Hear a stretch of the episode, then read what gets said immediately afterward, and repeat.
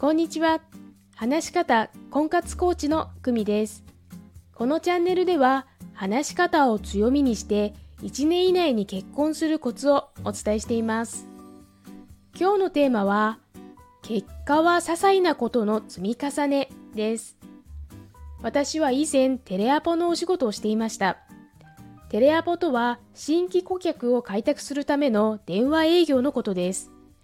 特段細かいテクニックなどは教えてもらわなかったのですが、始めて数日で過去にない驚異的な結果を出すことができました。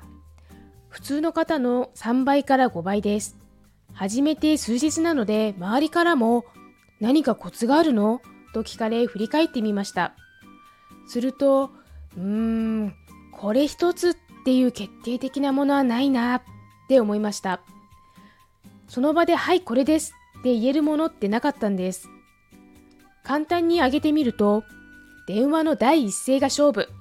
最大限感じよく。相手が聞き取りやすいように大きくゆっくりはっきり伝える。ありがとうございます。などの言葉にその感情を乗せる。一つのフレーズをとにかく短くする。実はまだまだあるんです。また、こんな事例もあります。知り合いのご主人が結婚相談所の経営を成功させていて、その時のお話でも、これっていうのはない。やれることを全部やってきただけ。と聞き納得しました。あなたはたった一つの正解を今も探し続けていませんか？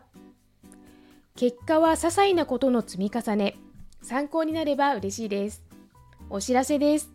話し方を強みにする60分無料お試しコーチングをしています。概要欄のリンクからご連絡くださいね。私の婚活体験談を聞いてみたいという方も大歓迎です。いいね、チャンネル登録もお願いします。それではまた。